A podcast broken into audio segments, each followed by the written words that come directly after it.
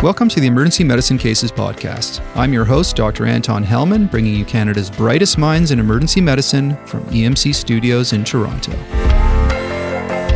EM Cases is part of SREMI, Schwartz Reisman Emergency Medicine Institute, the nonprofit organization dedicated to improving EM care through research and education. The opinions expressed on this podcast are intended for information and education purposes only and should not be used to diagnose, treat, or prevent any medical condition, nor should they be used as a substitute for medical advice from a qualified practicing physician. EM Cases Summit tickets just went on sale at emcasessummit.com. Space is limited for the virtual simulation sessions and for the morning symposiums on rural EM, global EM, and wellness. So, to help ensure that we continue to provide the EM Cases podcast for free, as well as the entire learning system, the videos, the email blasts, etc., consider please getting a ticket for the summit. It has full CME accreditation in both the US and Canada, so you can catch up on any CME obligation you might have or bank tons of CME credits for the future. Again, visit emcasessummit.com for all the details. On part one of our two part podcast on when x rays lie, we went in detail into Dr. Sayal's scared of mnemonic for the differential diagnosis of MSK injuries. In this part two, we're going to first dive into how to order x rays and how to interpret x rays properly. And then there's going to be a whole bunch of other good pearls in there after we do that. Now, we're going to be talking about how to improve our x ray interpretation skills, but before we get into how we read x rays, I'd like to talk about how to order them properly. So, first, Dr. Sayal, I want to talk about the rules that we have for when to order x rays. There's the very famous Ottawa ankle rules. From the same group, they put out the Ottawa foot rules and the Ottawa knee rules. What are some of the limitations of the Ottawa ankle, foot, and knee rules?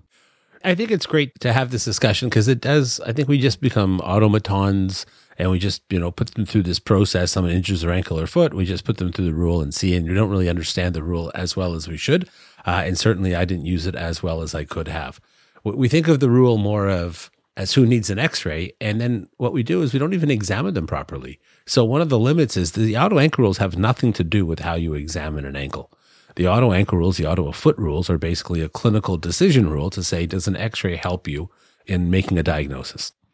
So you need a history, you need a physical, and then you can apply the rule. And what I would say is if you think you don't need an x ray, bring the rule in. And if the rule says you don't need an x ray, then good. You can have a discussion with the patient and save the system an ankle x ray, not a problem a foot rule, just be careful. The Ottawa foot rules are not for anybody with a foot injury and who needs an x ray. They're for somebody who injures their ankle, has pain in their foot, and needs a foot x ray on top of their ankle x ray. By example, I had a patient uh, I saw with a resident, and this patient had a 45 pound plate working out in a gym. It fell on their third and fourth metatarsal necks. They were not sore over the navicular. They were not sore over the base of the fifth metatarsal. They could take four steps on their heel, no problem. By the Ottawa ankle rules, they don't need a foot x ray, but that's not what the rules are about. So it's not which patient with a foot injury needs a foot x ray. The Ottawa ankle rules are which patients with an ankle injury need a foot series as well. So that's again another important thing where the residents like, no, by rules they don't need an X-ray. I'm like, by common sense rules, they absolutely do need an X-ray. they dropped a 45 pound plate on their foot and it hurts and it's swollen. So that's another kind of thing where we get attached to this test, but we don't understand it well enough. And the final thing I would say is, if you're worried enough about a patient that you're going to send them to a fracture clinic, take an X-ray. Because if you don't want to do a knee x ray because they don't have a fracture, that's great. But when they come back to, uh, they're 56 years old and they have, a, they have some knee pain, they go see the orthopedic surgeon. If there's a fair degree of arthritis in that knee, the conversation the surgeon has with the patient is different. So it may not be a fracture or not. It may not affect what we do, but that x ray has different meaning to a surgeon. So if you're sending them to a surgeon for an opinion and follow up, I would say take an x ray. So, Dr. Chadha, you touched on this briefly in part one of the podcast, but I, I, want to dig a bit more into what the ED doc should write on the x ray requisition or request so that the radiologist can zero in on the area of concern. And this brings in the concept of central ray, which I won't give it away. I'll let you explain it. So, first, I guess the first question is what would you hope that emergency physicians would write on an x ray requisition rather than just rule out fracture to help radiologists interpret the x rays better so that we can decrease your miss rate and do better for the patient? And then what is the concept of central ray? when it comes to the requisition, honestly, there are two big things that would really, really help us. And, and they are they're simple things. So one, has there been trauma or not? And where does the patient hurt? For me, if I have those two things, it simplifies my job tremendously and it allows me to add that much more value. Now, other big picture things that could be included are is there a fever or not? If you're thinking about infection, and then really is it acute or chronic? But putting those two aside, has there been trauma and where does it hurt? That helps tremendously. So that's my kind of basic summary of what I think is helpful uh, on a requisition so that we can all do the best that we can for our patients. And then in terms of central ray, so this concept is it's an interesting one. So the central ray is essentially the theoretical center of the X-ray beam. So an X-ray beam is composed of photons that come from the tube and hit the film or detector. And so the central ray is the central portion of that beam. So ideally, you want the center of that beam to be going of the area of interest. So if we know, you know, where the the main site of symptoms are, where the patient is hurting the most, we want to ensure that the the center of that X-ray beam is definitely going through that area. And that's why the history is important, indicating where the patient is most symptomatic. And I can just share with you a few cases where this concept of, of central ray can help. So even outside of MSK, for example, if somebody is looking for free air in the abdomen, the reason a chest x ray is more sensitive than an abdominal x ray is the diaphragms, when you take a chest x ray, they're more in the path of the central ray. So the center of the x ray beam is going to be closer to the diaphragm than when you take an abdominal x ray, where the diaphragms are more to the top of the image. That's why a chest x ray is better at looking for free air under the hemidiaphragm than an abdominal x ray. And then similar things when we're imaging the long bones, for example, the femur, and we're trying to figure out what's happening at the knee joint because the knee joint's often at the edge of view. I may not be able to say with confidence, is there arthritis? This is more just kind of a, an ancillary thing. And then similarly, when we're taking a humeral x ray, I've seen some people look at a humeral x ray and say, oh, well, the distance between the acromion and humerus, and this happens with radiologists too, is it looks like it's nothing. So maybe this patient has a rotator cuff tear. You can't go that far because that part of the anatomy is at the edge of the field of view. So you're not really able to go into detail about that. And then the one area that gets really tricky is when we take a lumbar spine x ray, patient comes in with back pain, and you're trying to figure out, well, what's going on with those lower thoracic vertebral bodies? Is there really a compression fracture? Because they're at the edge of the field of view, they're not in the path of the central ray. It can be misleading. So if we need to look at those areas in more detail, we can easily bring them back and, in fact, do a lateral view that's more centered on the lower part of the thoracic spine. So, hopefully, that helps to tease out the concept of central ray and why it's important to know. And to to add to that, I'll tell you, there's little small things that I think make a difference. Like if somebody has a, injured their toe, don't do a foot X-ray, do a toe X-ray because when you do a foot X-ray, as Dr. Chadha is saying, the beam is centered on the midfoot. But if you're worried about the toe, you want the beam centered at the toe. Another example that I'd see sort of on shift is someone's fallen, they've injured their elbow and their wrist, and somebody orders a forearm x ray because it gives them that two for one special right? Because they want to minimize rate. But they're actually lousy views of the wrist and lousy views of the elbows because they're out in the corner, exactly as Dr. Chadha is saying. So I think that's why it's important to like do an elbow x ray and do a wrist x ray in that case. If they're sore mid forearm, by all means do a forearm x ray. So this whole concept of the central ray, you want that beam to be very close to where they're injured, where the pain is. And that's really kind of a thing. Don't do a hand x ray if they've only injured one finger. Order a finger x ray. Yeah, I love this concept, which I've never heard before in emergency medicine, actually. You know, in 20 years of practice, I've never actually heard the concept of the central ray and never even thought about it. So that's like revolutionary in my thinking of x rays. I want to dig deeper into what views to ask for. So, Dr. Sayal, you just touched on, you know, if you injure your finger, order a finger x ray, don't order a hand x ray. Sometimes you want to do a wrist and a forearm. Sometimes you want to do a wrist and an elbow. Sometimes you're doing an ankle and a tib fib. Sometimes you're doing ankle and knee. How should we sort out what best combination of films to order in a patient that, you know, may have referred pain, they may have multiple injuries? Considering that we now understand this concept of the central ray, what's the best way to order combination films? Dr. Chadha? Yeah, this is a really, really good question. And and I think this is where our clinical experience and and also understanding the the patterns of injury, I, in my opinion, does does help. So if we look at the two most common ring ring-like structures in the extremity, so if we start with the lower leg, you've got the tibia and fibula. And if you, for example, talk about the the Maisonneuve pattern of injury, so injury at the ankle, the patient can be in a lot of ankle pain, and then from what I understand, sometimes the proximal fibular fracture can be overlooked. In this case, for sure, you want to focus on where the money is at and, and you want to focus on the ankle. But then, in my mind, the next set should be uh, an x ray of, of the lower leg. You don't need to do a separate set where you're looking at the knee uh, because typically the, the femur has, has never been involved in, in the cases that I've seen. So, the other ring structure that we often struggle with is radius and ulna. So if we just look at the common patterns that happen there, so uh, Dr. Sayal already talked about the Monteggia fracture pattern. So an ulnar shaft fracture and then a radial head subluxation or dislocation. The main area of focus is is the forearm. So I'd want two views of the forearm. If there's any uncertainty as to what's happening uh, elsewhere, then the next thing I'd want to order or see is is two or three views of, of the elbow. With that type, um, the Monteggia, maybe not as critical to image the wrist, but although some people would say, I want wrist and elbow, for me, the forearm and elbow are imperative there.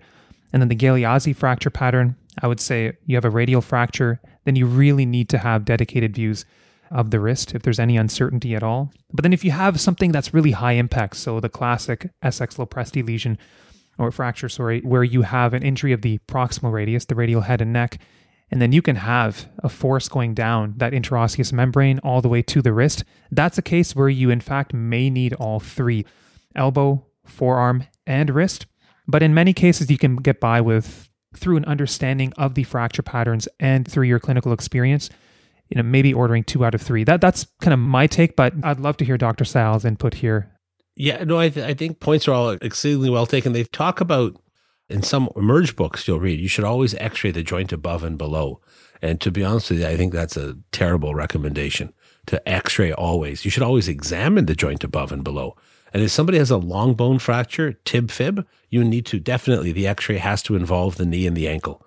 But if specifically they're focally tender at the knee and the ankle, then again, to go back to that central ray, you need a beam centered on that injury. You need a knee film or an ankle film, depending on. So any mid shaft injury, you need to see the joint above and below on the x-ray for sure, because those patterns can reach the end of the bone.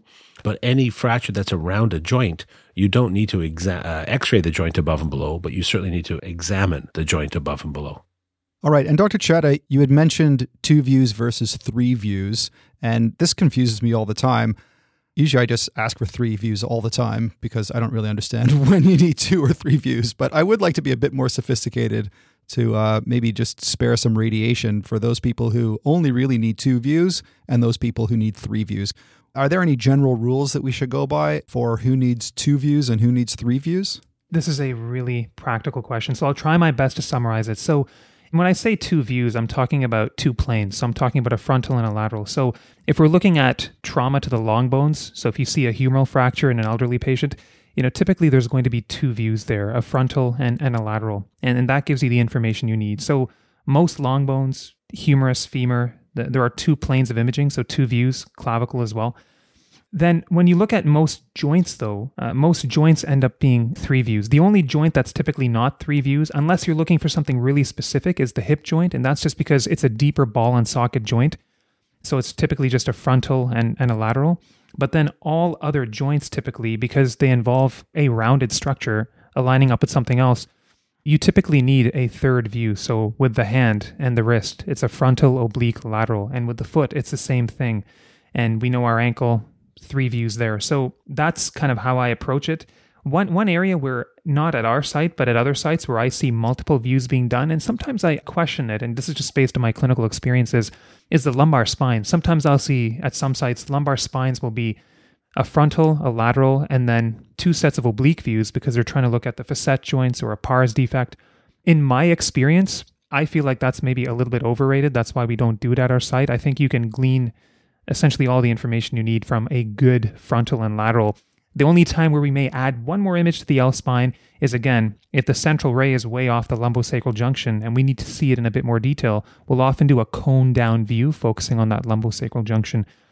That's my kind of general overview for two versus three views. And then the knee, sometimes in addition to the frontal, lateral, and sunrise view, we'll add one or two oblique views, especially if we're trying to characterize a tibial plateau fracture or look at the femoral condyle. Remember, they are curved surfaces and you need a bit more detail. So that that's my my summary. Got it. And Dr. Sayal, there's a whole bunch of extra x ray views that we haven't even talked about yet. There's weight bearing views. There's the clenched fist view. There's the skyline view of the patella. Could you just run through for us the more important extra views that we should consider in the emergency department?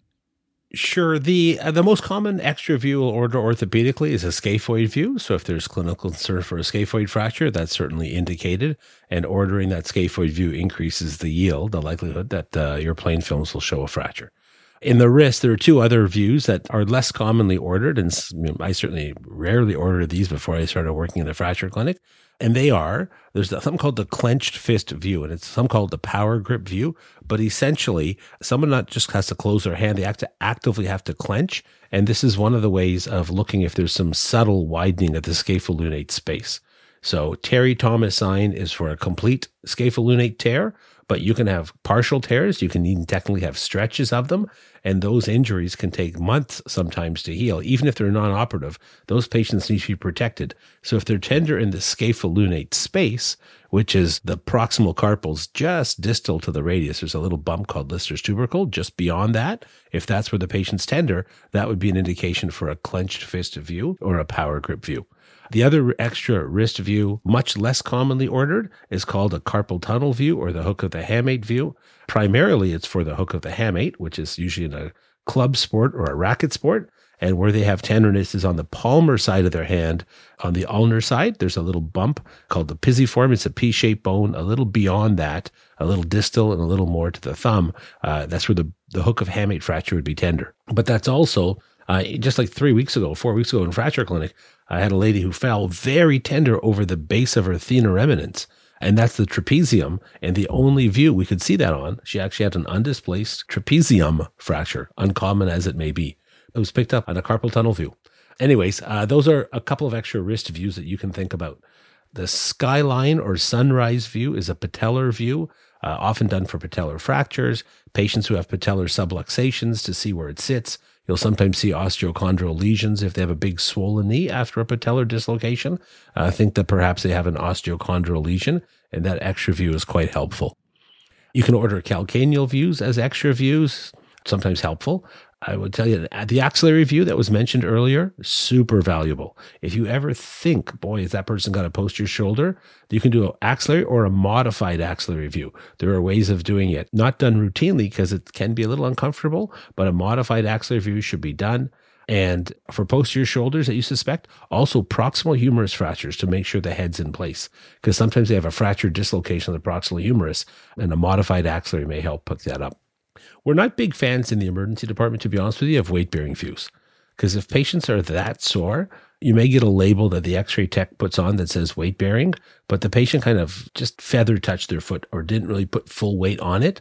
So you need to test them in the emergency department that they can fully lift their other leg off the ground and take an x ray before you send them for a weight bearing film. Otherwise, it's misleading. So I'd be a little hesitant. Most patients that we're worried about with a Lisfranc injury probably won't be able to do a weight bearing view and emerge, and they could just be immobilized on history and physical. Fantastic examples. Excellent. And I got to admit that that clenched fist view, I have not ordered enough, I don't think. I, I think, you know, if they're tender in the right place, I'll immobilize them and send them for follow up. But that's nice to know that the clenched fist view can really increase your yield. And one other thing I'll just suggest, and it kind of alludes back to at an earlier case of you know, wasn't sure if the ankle was wide or not. Don't hesitate to do a bilateral clench fist. I do a clench fist at the other side to see what normal's like. Because again, some females have ligament laxity. They may normally open. Some kids, you know, they stand on their ankle. It might normally open. How do you know if it's pathology or not? A Lisfranc, is that wide or not? Well, just order a plain film of the other side and see what normal's like for that patient. Because there is a variety of normal. If you've never seen an axillary view before, okay, order an axillary view of the one side and then do the normal side. So you at least see what normal looks like. And then once you get comfortable with it, you don't have to do the opposite side. Excellent point. All right. Any other pearls or tips or anything about how we can interpret x rays better? So let's start with you, Dr. Chadha. How do you think we could be better at interpreting x rays besides asking you if we can sit in with you while you're interpreting x rays? Which you know, I might do, I, I by always, the way. no, no, no. I, I always say, and, and we're lucky to be working in a hospital where we have, you know, a, a very good relationship with, with one another and open communication And that is so, so important. So I encourage everybody, you know, if you're on a shift with me or anybody else, like go have a conversation because, you know, it's through conversations that's when you learn something. And it is so helpful to me to get feedback on a case, you know, whether whether something was missed or where the patient was tender, because it helps both parties. It helps me with my interpretation. And then maybe the ordering emerge physician, maybe they'll pick up a little pearl about image interpretation there there as well. So that's the first thing. And I think that's, in fact, the most important thing. And so I'll, I'll start off by that. The second thing, in terms of interpreting images, you always want to have an approach and you always want to essentially look at each set of images in the same way. So for me, for example, I'll take you through a, a basic approach to a knee x ray in the trauma setting. I generally like to go to my lateral view first. I like to see whether there is a joint effusion or a lipohemarthrosis. If I see that meniscus level, that fluid fluid or that fat fluid level, lipohemarthrosis, I know there's a fracture there and I just have to go looking in the right places, whether it's patellar or tibial plateau. Always I look at the lateral view first and then I interrogate the other views, then looking at the the joint spaces. But always always always when you're looking at any set of MSK x-rays, I would start with the soft tissues first because that is really going to point you to the site of injury. It's just like when we're looking at CT heads, if there's trauma, if I see a scalp hematoma anywhere, I'm looking for a coup or contrecoup injury pattern. And then when it comes to MSK x rays, I really want to zone in on that side of soft tissue swelling, as subtle as it may be, and, and really try to, to interrogate. So that's my basic approach to always look at it in the exact same way, always look at the pictures in the same sequence, because then you fall into a habit and then you make sure that you're you're looking at, at all the structures. That's my job anyways. I have to look for the incidentals, whereas I know you have a little bit more information as to where the, the patient hurts. But those are some pearls that I can hopefully relay to listeners. Excellent. You had mentioned looking at the lateral view first. And I know, Dr. Sayal, we've talked about this separately about the lateral view and how it's sort of the neglected view. Could you elaborate on that for us a bit? So, why we should be looking at the lateral view first? So I'll tell you from an orthopedic point of view, the lateral view is the main view. It's the money view, if you want to call it that. The minimum is two views at 90 degrees, right? Uh, one view is one view too few. One view is never enough, whatever saying you want to use. But what do we do? The most common x-ray order is a chest x-ray. And then how is that? Like a PA is the most important one. The lateral's there, but really the PA is the most important. So as emergency doctors, we're focused on the, the PA primarily. When we look at people, we look at them face to face. We don't usually look at their side. So we're used to the PA profile, the AP looking front back. That's kind of feels normal. But orthopedically, you know, a lateral view of the of the foot to see a little subtle subluxation or dislocation, to see soft tissue swelling, a lateral view of the shoulder to see if it's dislocated or not. There's no question all the views are of value, but the most valuable view is the lateral view. And that's why, because we don't go to it first, we should go to it first go to it first, go look at it, make sure it's a good view. As was mentioned earlier, you have a good lateral film on a good ankle. The fibula should be the back half of the tibia, right? What's a good lateral of the elbow? If you can't see down that sort of intercondylar pipe properly, if it's rotated, you can't make good comments on it. If you have a, a wrist injury, and the wrist is rotated, you may not be able to sort of understand indications for reduction properly. If a shoulder has a poor lateral view, you may miss a subtle posterior subluxation or what I've seen, uh, three separate cases where doctors pulled on a shoulder thinking it was dislocated, but it wasn't out. In three separate cases because it was a bad transscapular view. It made it look like an anterior dislocation, but it wasn't. It was just rotated. So again, go to the lateral film, understand what's normal, and then go look at the other views for sure, because they'll be helpful. But the best thing I will tell you, if you want to get better at looking at films, get better at examining patients. If you see the patient before you see the film, you'll be way better at it. And this is again ways that we can help our consultants, our radiology consultants, tell them where it hurts. If we try to look at the x ray first, we're trying to compete with the radiologists. We'll never be as good as the radiologists. But if we do a history and a physical, we know where it hurts. Then when you look at the film, then you'll actually be better at it. And if we help our radiologists at the end of the days, we're all saying this is what helps patients get looked after better. I love that concept that, you know, evolutionarily wise, we are wired to look AP rather than lateral. And so we so naturally just want to look at that AP. That's another sort of little forcing strategy that when you're interpreting x rays, look at the lateral first, because evolutionarily we just tend to ignore laterals where they can be the most revealing for MSK injuries. Yeah. And if in the big picture, I can just add a couple of things. As we're sitting here talking about this little closing segment, whatever, Anton, you mentioned that, you know, you want to go back and sit with Yatin. And I thought the same thing. I wrote a little note to myself as we're going through this. I should go and just sit with him to learn from him to see how he approaches things because I'll learn from it. And then Yatin mentioned about, you know, it's so good when somebody comes down and visits most of the time, if I'm on shift, I have a resident. We will walk down to talk to the radiologist because that's an incredibly valuable experience. Not only do you get to know them, see who they are, they're not just a name on a thing, you get to meet them, which is great. And then when you're there, the radiologist may show you another case that they're reading that's really interesting. And you go, oh, wow, that's fascinating or they show you your case and they show you how to interpret it and you get better at it. So that time, that sort of connection of building bridges is totally phenomenal from a emerge to whichever colleague that we're dealing with.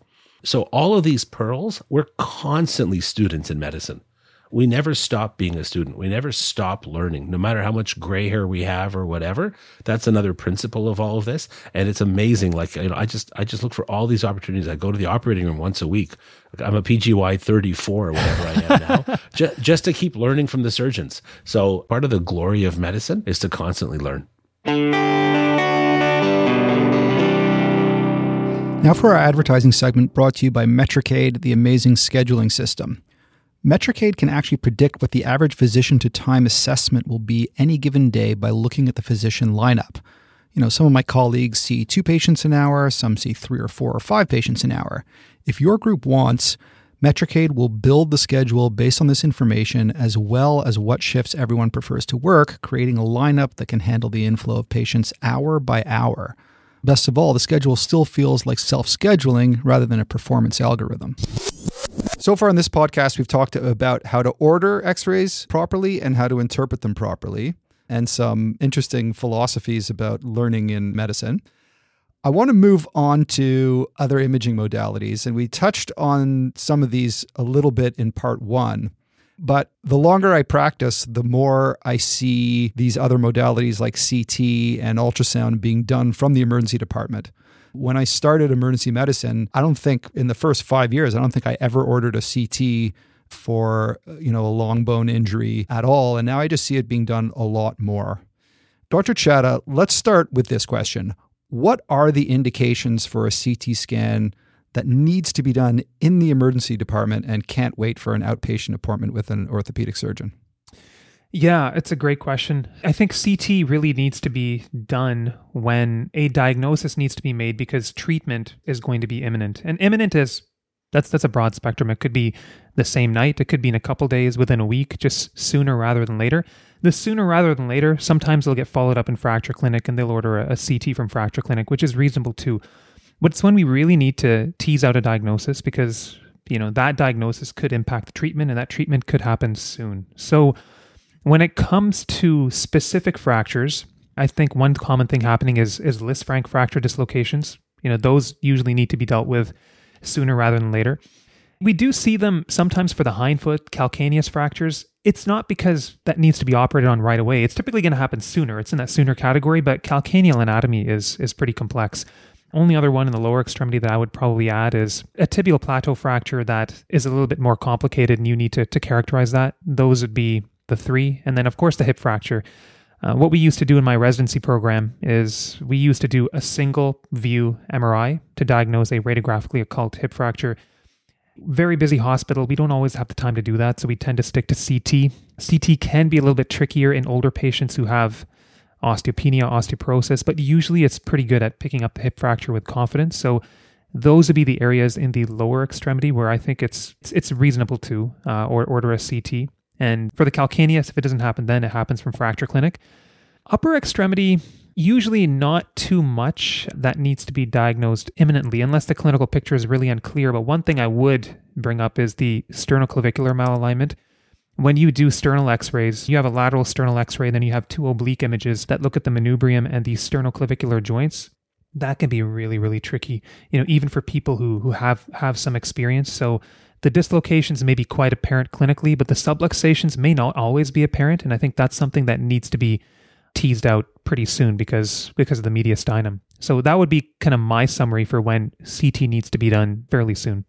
Excellent. I love that list. So tibial plateau, hip, Lisfranc, and calcaneus for the lower extremity, and sternoclavicular for the upper extremity. It just reminds me that I think Dr. Sayal in the very, very first emergency medicine cases podcast, episode number one, you were my guest, which thank you again for trusting me because some dude just comes up to me that I don't know and asked me to be on this podcast, which back then was like, what's a podcast?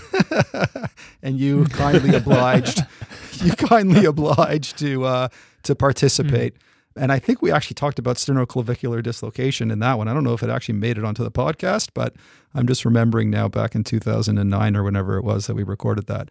Anyhow, I digress. Dr. Sayal, any comments about when to order CT scans in the emergency department?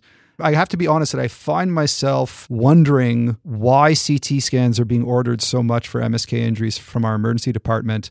I feel like I need to be convinced that there's good reason to do this.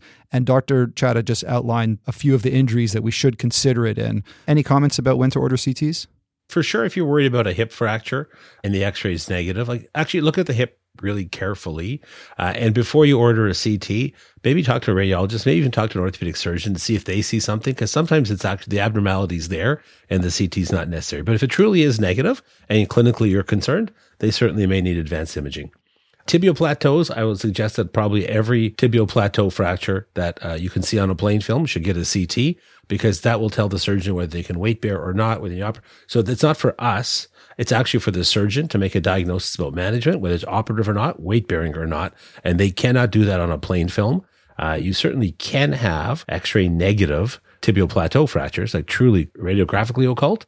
Uh, but those are either really worrisome mechanism or really older patient with a really swollen knee. So there are ways to think about that. Calcaneal fractures, I think, from an emerged perspective, not necessary to CT, but certainly surgeons may do it from a surgical planning point of view. Lisfrancs as well. I would just a little bit of hesitation because you can have a CT negative operative Lisfranc. Someone who took the course actually three, four months ago said he twisted his, his early 50s, twisted his foot. He thought for sure he did a, had a Lisfranc. X-ray showed some swelling negative, CT negative, and then his surgeon, he's in the States, did a stress CT showed it open and it was operative. But the plain CT did not show a fracture. You can have a purely ligamentous, unstable operative Lisfranc. So, so again, it's all about history and physical. But if you're worried enough, you know what they need is a back slab and follow up. I probably wouldn't CT something that looks normal from a Lisfranc from an emergent perspective. But I probably have a little more comfort and confidence in managing than some might. I just don't want people to get a false sense of security with a normal or a no fracture CT for Lisfranc. The only thing I'll add is for the hip, one thing we are doing now is tomosynthesis. That's something that, in my opinion, it's really only useful if if you're not really seeing anything and you want to make sure it's a technique that you can do where you essentially do a radiographic scan from front to back and you can look at the bony detail more carefully. But obviously, if somebody has a clear cut femoral neck fracture or an intertrochanteric fracture, you don't need to be spending time doing techniques like that, but it can be just something in your arsenal, in your problem solving kit if need be. First of all, tomosynthesis sounds like it's from Star Trek and not a real thing. yeah, it sounds pretty cool. It sounds pretty cool. Yeah. And secondly, I'm not sure that our audience know what that is. So if you could actually just tell us a couple things. What is it? What is tomosynthesis? And secondly, do you know anything on the literature of that? Because I've been very curious. Because occasionally, well, I'll order a hip X-ray, and then it comes back with this kind of cool X-ray scan that I can scan through. I'm not sure what to make of it. I can't remember when I've seen something on that sort of scan of the X-ray that I haven't seen on the plain X-ray. Do you know anything with regards to the literature on on that? Like, how much added benefit is it over the plain X-ray? I don't know about the literature for the hip. When I was at the Radiology Science in North America presentation in Chicago years ago, somebody did a presentation where they started to do tomosynthesis to interrogate the scaphoid, and they were finding improved results. You have to be really careful with that, though, because that's a technique. If you do not have the patient imaged perfectly and the wrist is not ulnar deviated, you can actually make things more complicated than they are because the scaphoid, it's all about the view. It's all about the view. I think it might be a bit overkill. And so for the hip, what it is essentially is it's it's a scan. So instead of having two static images, you're scanning through the hip. We do a lot of tomosynthesis in breast. We scan through breast tissue to try and differentiate normal tissue from breast cancer. Similar concept, you're scanning through the hip. So you're able to work through those overlapping bony structures in my experience, it hasn't added that much value. There's maybe been one or two cases, in the last few years where I said, okay, you know what? I'm glad I had the tomosynthesis available as a problem solving tool. A lot of the time, the fracture is clear cut. It absolutely doesn't help. I don't know. I'd love to hear uh, Dr. Sayal's take on this too and his experience. Yeah, I, I haven't seen one scaphoid that's it's helped me on. And even with a hip, I think I saw one and I showed it to one of our surgeons, Dr. Garbedian.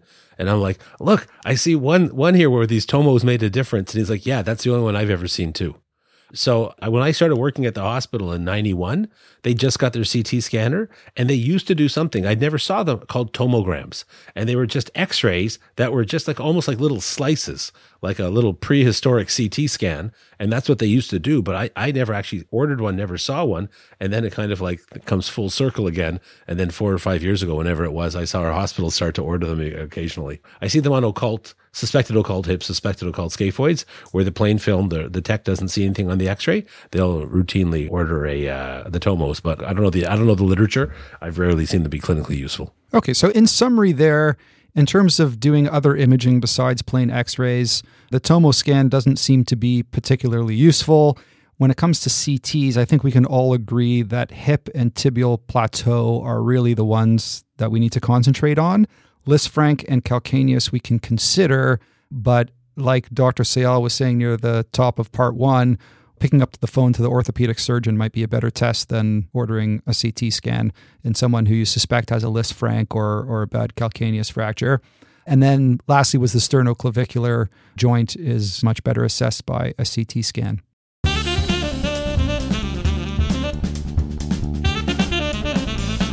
I want to move on from CT scans to ultrasounds.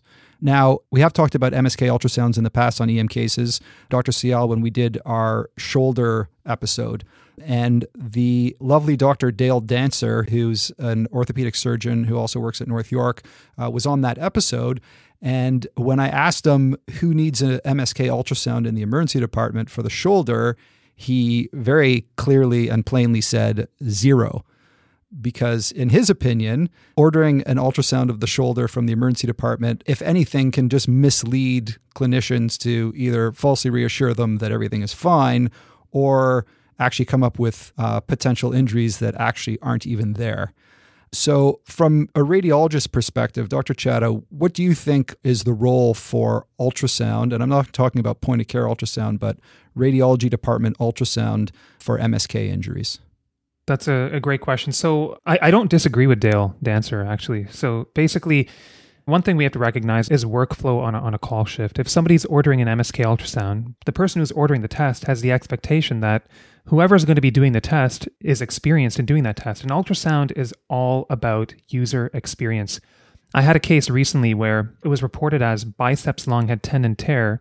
The patient had been referred for an injection. I put the probe on the patient and if my probe was off by 10 degrees, it made the biceps tendon look hypoechoic and torn. But when you toggle the probe, and this is an artifact called anisotropy, if you toggle the probe, you could see that the tendon was completely intact. There was tenosynovitis.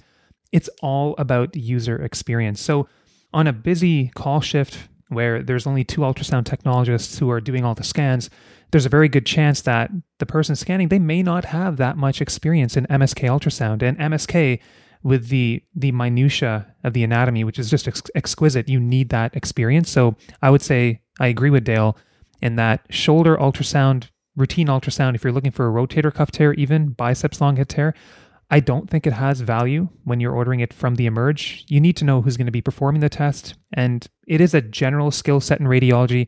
Some groups will have an arrangement such that it's their MSK experienced radiologists or fellowship trained radiologists who will be reading most of that. So another thing to keep in mind where I think MSK ultrasound is useful for injuries. I mean, if there's a big collection in the soft tissues, abscess infection is different. So, collection. And then the other thing is large tendon tear. But again, it has to be done by somebody who has experience. So, I'm talking about the extensor mechanism, quadriceps patellar tendon, and, and Achilles tendon. Those would be really the, the only indications from my perspective where MSK ultrasound has has some value when you're ordering it from the Emerge. Okay, so just to challenge the last couple of things you said there, Dr. Chadha. So, if someone comes in with an Achilles injury, most of them are pretty obvious clinically. You do your Thompson test and their their ankle's not moving. and we immobilize them in plantar flexion and we have them follow up in the orthopedic clinic and they have a discussion whether surgery would be indicated or not. And doing an ultrasound for those patients, I can't imagine making any difference except maybe again to mislead me. And I think it's Achilles tendon. I send them for an ultrasound and the ultrasound is negative, and then I decide, oh, maybe it's not an Achilles, and then I don't immobilize them properly. I can tell you that kind of a lot of my approach is dictated from my years of training in residency, where we would often image large tendon tears on call. And, uh, you know, as somebody who was eager to get as much experience under my belt, I would happily do it. And, you know, when done in experienced hands, it can be useful information add. But in talking to our orthopedic surgeons, now a lot of Achilles tendon tears, like Dr. Sayal was commenting on, a lot of them don't go to surgery and they're managed conservatively. So it would be a fracture clinic orthopedic follow up and management with uh, plantar flexion of the foot. So uh, your point is very well taken. I think the extensor mechanism it can be a little bit more difficult to tease out, but I'd love to hear Dr. Sayal's input on this too. I think it really comes down to again pretest probability. And if you have a high pretest probability that they've ruptured their Achilles, they don't need any imaging. The surgeon doesn't need it for surgical planning. Diagnostically, we're happy with it. So nothing particularly needs to be done. I think it'd be pretty uncommon. The extensor mechanism, if somebody has a really big leg, Sometimes it's hard to tell. There are little clues on how to examine them properly to look for these things, but pain can be a muscle inhibitor. And if they're just in a lot of pain, you may have decreased function. So sometimes, you know, if it's an equivocal case, an ultrasound may help.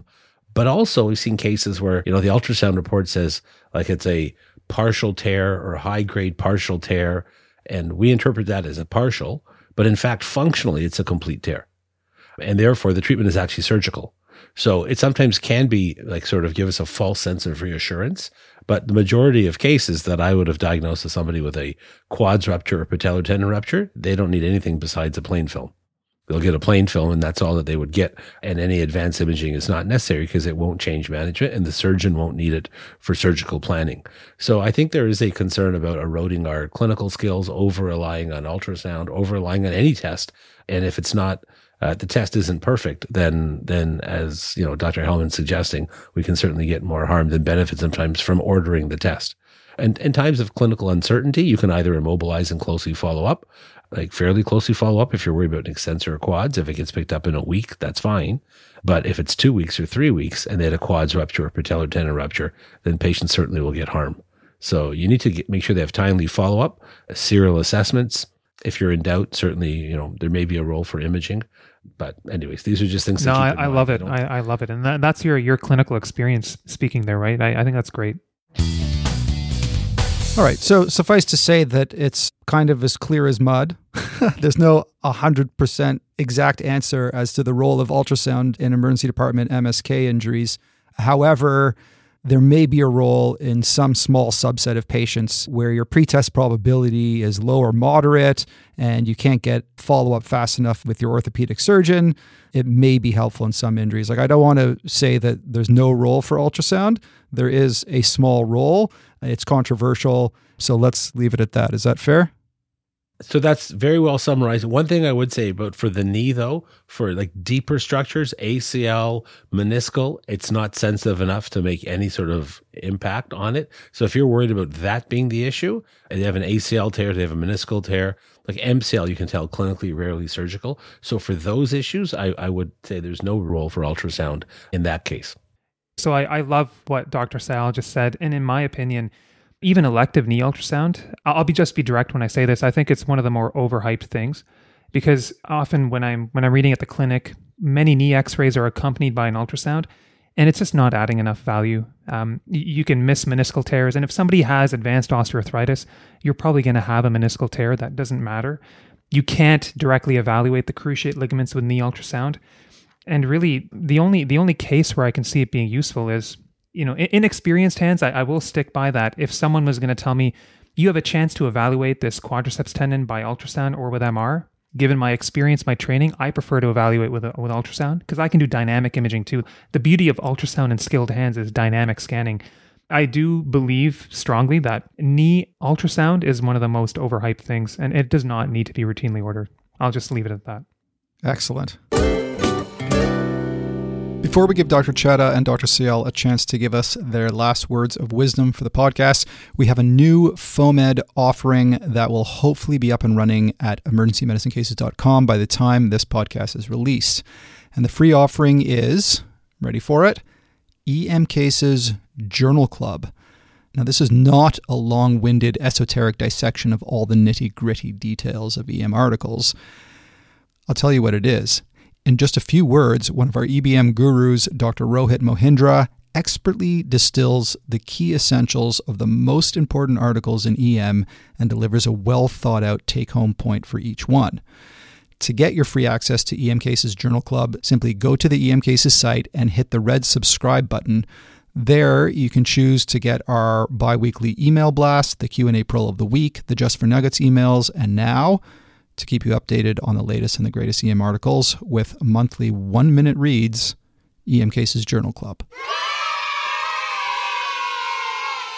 All right, Dr. Chadha, if there were two or three things that ED docs could do that would make radiologists perform better so that we can all take better care of our patients, what would those one or two or three things be? Hopefully, it's not five or six. No, no, you know, guys, I, I love working with you guys. The, the, the call shifts are busy, but they're fun. We have a great group. Couple things. Has there been trauma or not? And where does the patient hurt on the requisition? That's so key. If only those two things are there, it makes things so much easier. And then just come by and, and chat, communicate with us. You know, we, we're all in this together. And, and sometimes I know that radiologists, we're in our offices working away. It's a busy shift, but you know at the end of the day we also want to see ourselves as as consultants who can add value. So i feel like i'm doing more of that when i'm talking to you guys. So that's really i'll leave it at that. I'm sure there's some listeners thinking out there that there's some radiologists who are not close to as nice as dr chad I do remember as a resident, especially at, I dare to say, at uh, academic hospitals where you go to speak to the radiologists and they are not interested in speaking to you. So thank you for being uh, so collegial. No problem. That that's not how it's supposed to be. And one of the best pieces of advice I ever got was one of my uh, staff in residency. He told me, he said, Yatin, every day, make sure you talk to at least one clinician. Even if it's whether it's an urgent case, an interesting case, talk to at least one clinician every day. And for me, that's that's the rule that I really try to stick by, and uh, I wouldn't have it any any other way. So.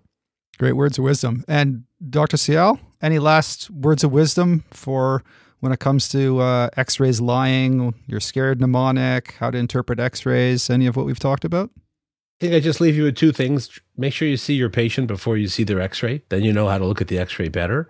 And just because it's normal doesn't mean it's not serious. Uh, go through a little mnemonic. Go think about these worrisome diagnoses like we always do. And then if after doing that, you don't think they have anything serious, you're probably right. Then you can treat them appropriately. But don't let a negative x ray just rule the day. All right. Thank you both for helping us better understand an approach to MSK injuries. I know the next time I see a patient with an MSK injury that isn't quite making sense, I'll be sure to quickly run through that scared mnemonic. I'll force myself to think about pre-test and post-test probability. I'll think about how best to order the x-ray, how to maybe think about those extra views that might help out, and to integrate all these great pearls on reading x-rays. And hopefully I'll have some better outcomes for my patients. And uh, I hope the listeners will have some better outcomes for their patients. So thank you so much, gentlemen. A pleasure as always. Thanks, Yatin. Yeah, th- thank you, both of you. And Anton, thanks for your work with the podcast because you are adding a lot of value for our physician community.